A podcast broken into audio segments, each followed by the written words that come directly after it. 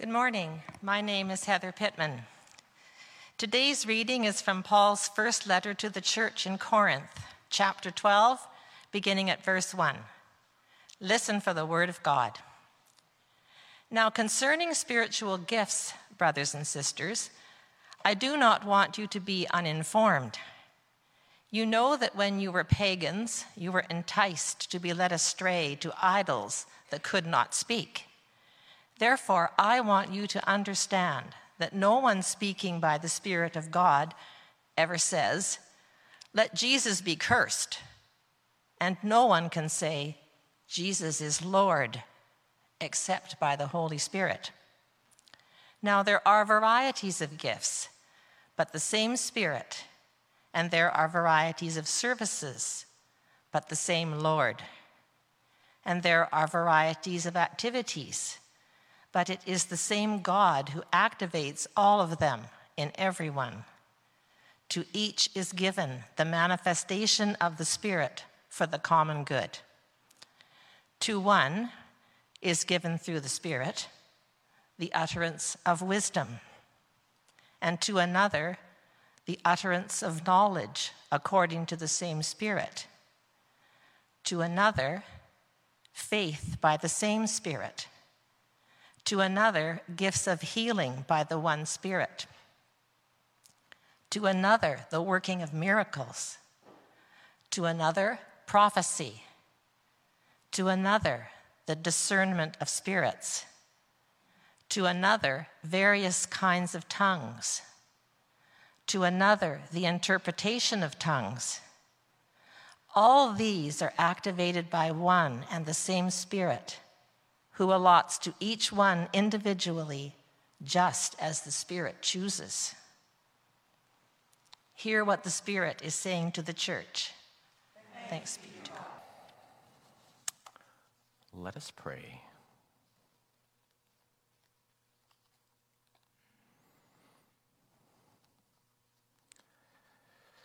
Come, Holy Spirit. Come as the fire and burn. Come as water and cleanse. Blow as the wind and pick us up off our feet and give us hands for service. By the power of your Holy Spirit, be present to us in these human words that we may receive your gift of life. In Jesus' name, amen. So, what is the spiritual life? What is the spiritual life? I asked this myself this question a couple of weeks ago while rebuilding the church website. I was checking out a bunch of other church sites, uh, mostly to steal ideas for ours.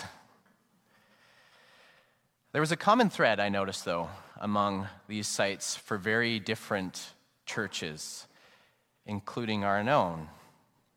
One emphasized spiritual growth, the other used a phrase, becoming a better person, and another, become who you were intended to be.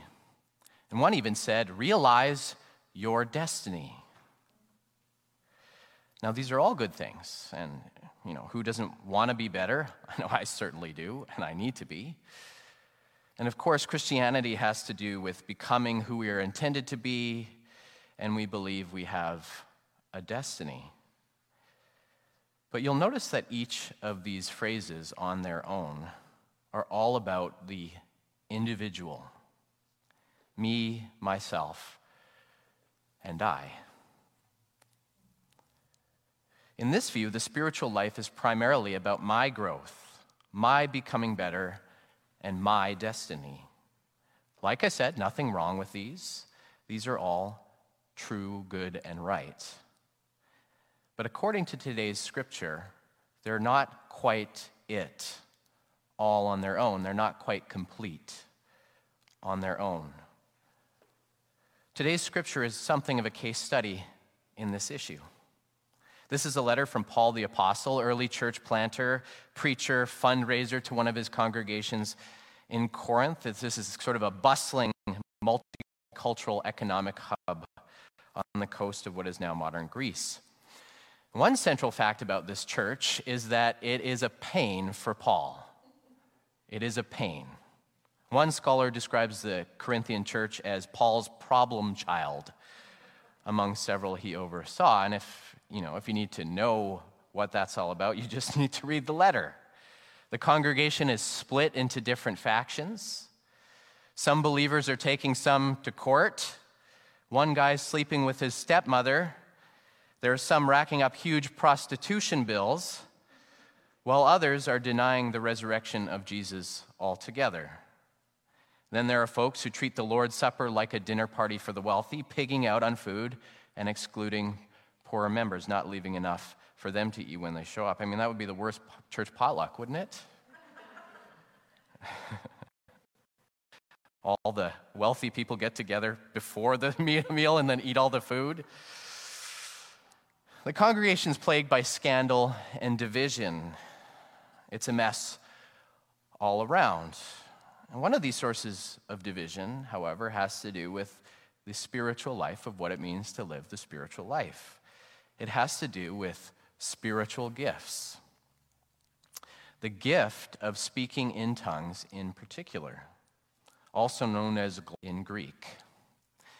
Now, we've talked about this gift before on several different occasions. Tongues are a form of ecstatic speech. This is where someone, inspired by the Holy Spirit, speaks in what seems like an unknown language, often thought to be of angelic origin.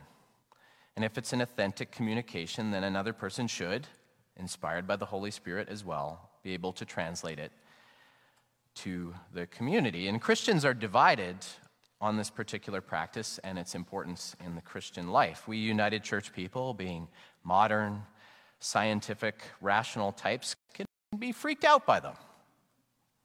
I personally have never spoken in tongues, but there are many Christians of many kinds throughout the world that have experienced them, including several good friends and several members of this church. And the Apostle Paul, the author of today's letter, claims to have spoken in them too. So I'm, I'm of the mind of, to keep an open mind when it comes to these things because life is deep and mysterious. All that aside, though, the controversy in Corinth isn't tongues versus no tongues. The problem is that the folks that have this particular spiritual gift believe that it confers upon them superiority vis a vis the other members who don't have the gift. By having this gift, they've been uniquely blessed and specially chosen that they have an elevated spiritual status over other members who don't have the gift meaning that they should have more influence, more authority, even more value than their fellow Corinthians because they've been chosen. To that point, they've become a bunch of self centered jerks. I mean, that's basically the plain language here. Their entire spirituality has become about them as individuals in the extreme. And for Paul, this is no good, not just because it causes conflict, but because it's a misunderstanding of spirituality itself, of the life of faith. Now, concerning spiritual gifts, brothers and sisters, says Paul, concerning spiritual gifts, I to be uninformed. You see, for Paul, this is a community that exists not under the authority of the Roman emperor or of the culture, but under the lordship of Jesus Christ. This is a Jesus community. This is a community of people drawn together by the Holy Spirit to be formed by that same Spirit into the likeness of Christ, to become more like Jesus, to become his body, which is next week's sermon, to become his body. So, Jesus, for a Jesus community, is the pattern for all proper spirituality. And what was Jesus like? Jesus, who, though he was the creator of the universe in the flesh, didn't see as something to be exploited as a new status marker. But in the words of Paul's other letter to the Philippians, Jesus emptied himself. He came in the form of a servant, a slave among slaves. He fed the hungry. He clothed the naked. He healed the sick. And rather than grasping political power in a coup, he gave it all up to the point of death, even death on a cross. So Jesus isn't about his individual spiritual growth or greatness. Rather, Jesus' spirituality, from his teaching to his miracles, are always oriented towards others. If Jesus' own gifts were used for his own growth or gratification, he might have ended up on a mountain somewhere, content with being uh, very zen, very set, very spiritually mature, but instead he was crucified. And that probably wouldn't have happened if it was just about him and his personal spirituality. Jesus' spirituality is communal. Jesus' spirituality is communal and it is cross shaped.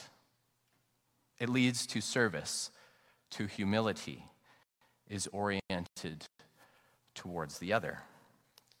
Now, since we believe that all spiritual gifts come to us from God for God's purposes, and that God's purposes are revealed to us in Christ, this means that God's work in the world and God's purposes in the community are Christ shaped.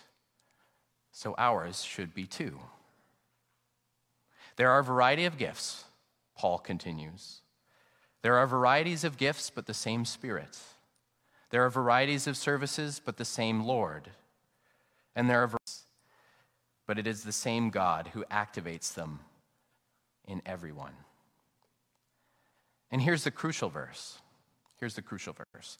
To each is given the manifestation of the Spirit, Paul says. To each is given the manifestation of the Spirit for the common good.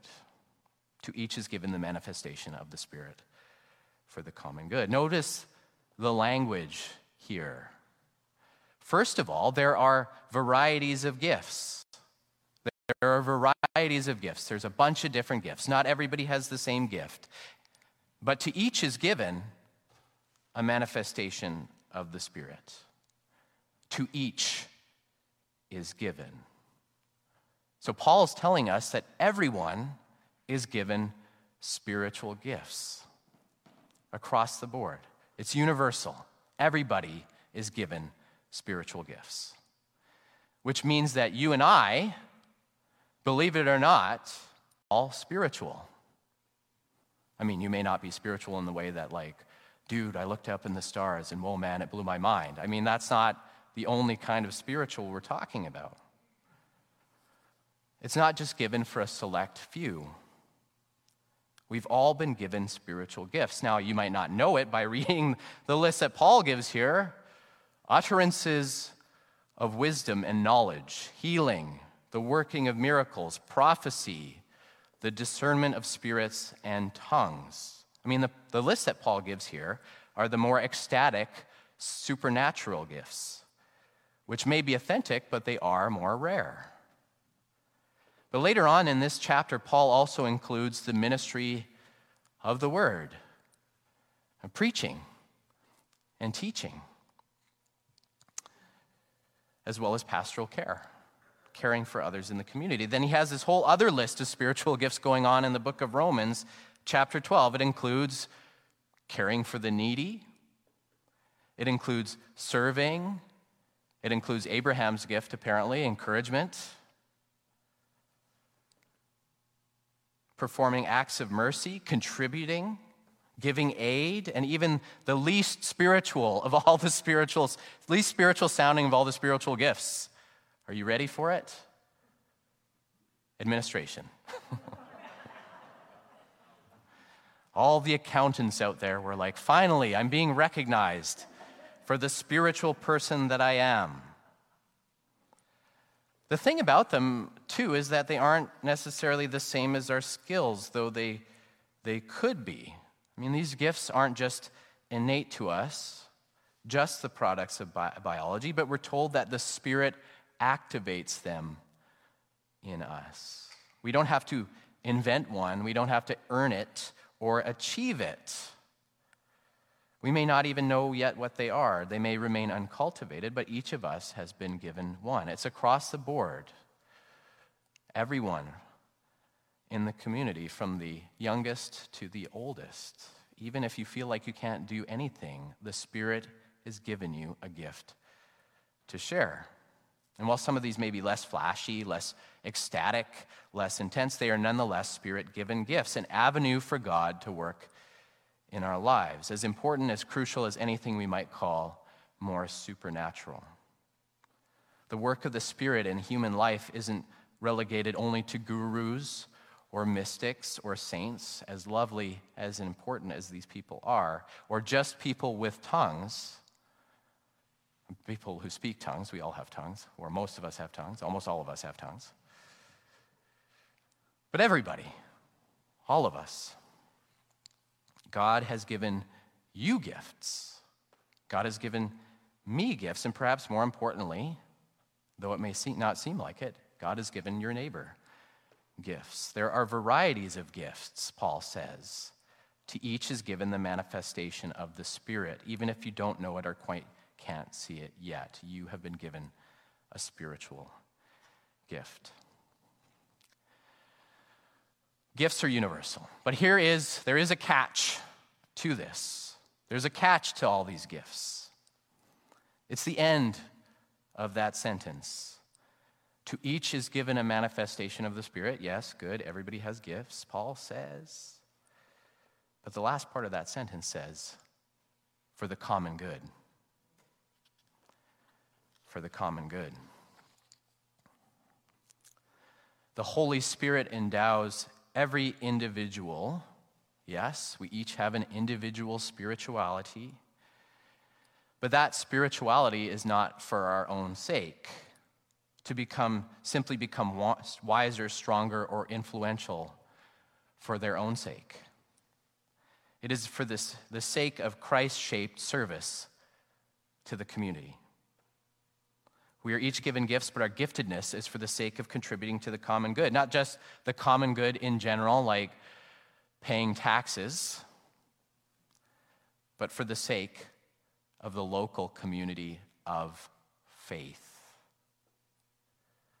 we can't really know our gifts, see them, or maybe more importantly, have others see them in us, or truly experience them without the community for which they were created. That's the catch. Community is the catch. And it's a catch, I say, because this part is probably our biggest challenge.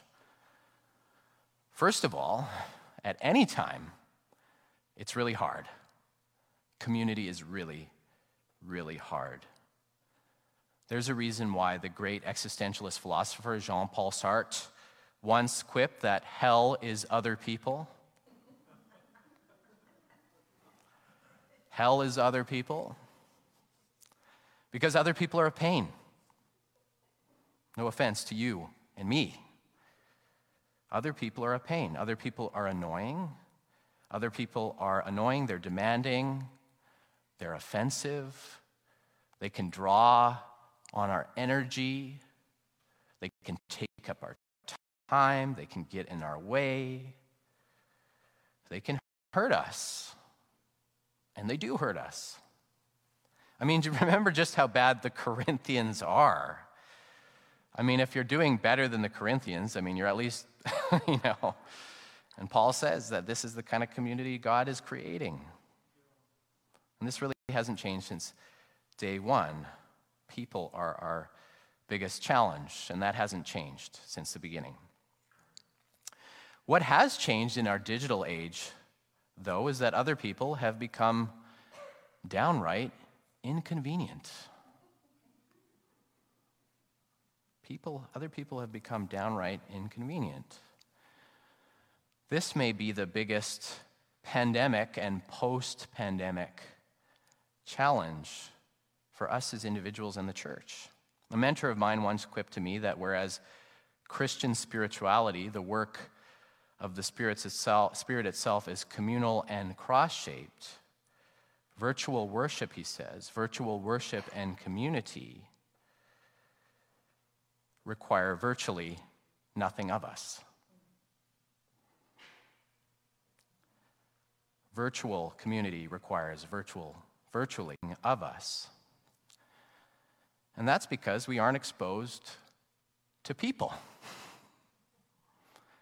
We aren't exposed to each other's tears, each other's joys, or struggles or needs in the same way we are when we share a pew, or at least, you know, share a space between two pews.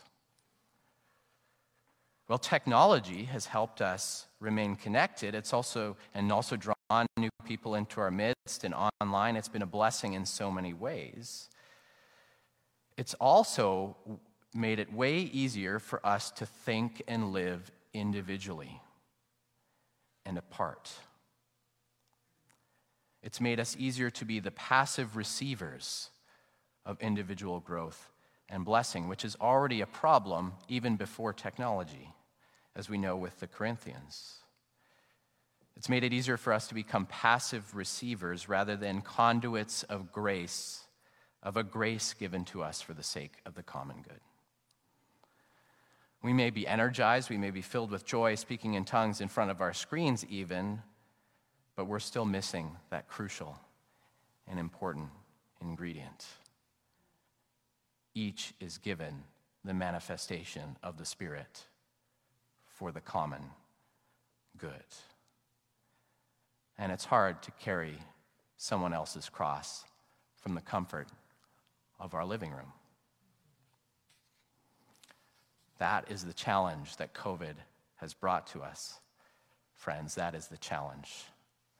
One that we're probably going to be dealing with for a long time. As challenging as it may be, though, we are told that the effort of community remains just as worthwhile. Because as Paul tells us, each of us is spiritual. Each of us is gifted spiritually, whether we know it or not. But true spirituality is only realized in community. Growth, becoming better, realizing our destiny, these are good and noble and important things, but God has chosen to dispense these in cross shaped community where our gifts are activated and put to good use, not just for our sake, but for each other's sake, for the common good, in loving service to all for whom Christ died. As challenging as it may be, this is where God's life giving spirit promises to find us. So, concerning spiritual gifts, brothers and sisters, may we not be uninformed. Rather, may we be informed by the great good news that we have each been gifted by the same God and each been given each other for the sake of the common good. Because it's here where we'll discover salvation. It's here where we'll find life in the full. And for this, thanks be to God. Amen.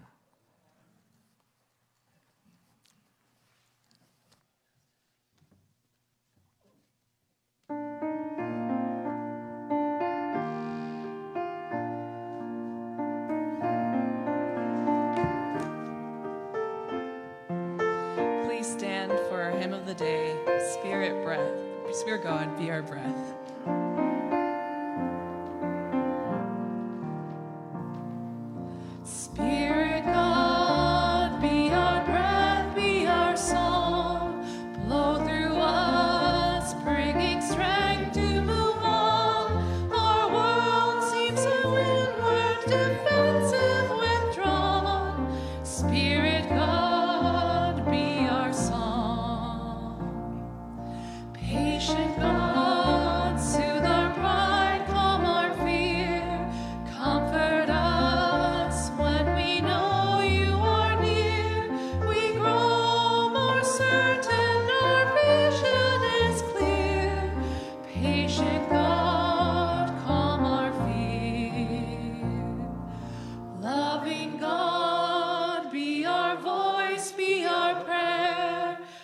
reaching out, joining hands.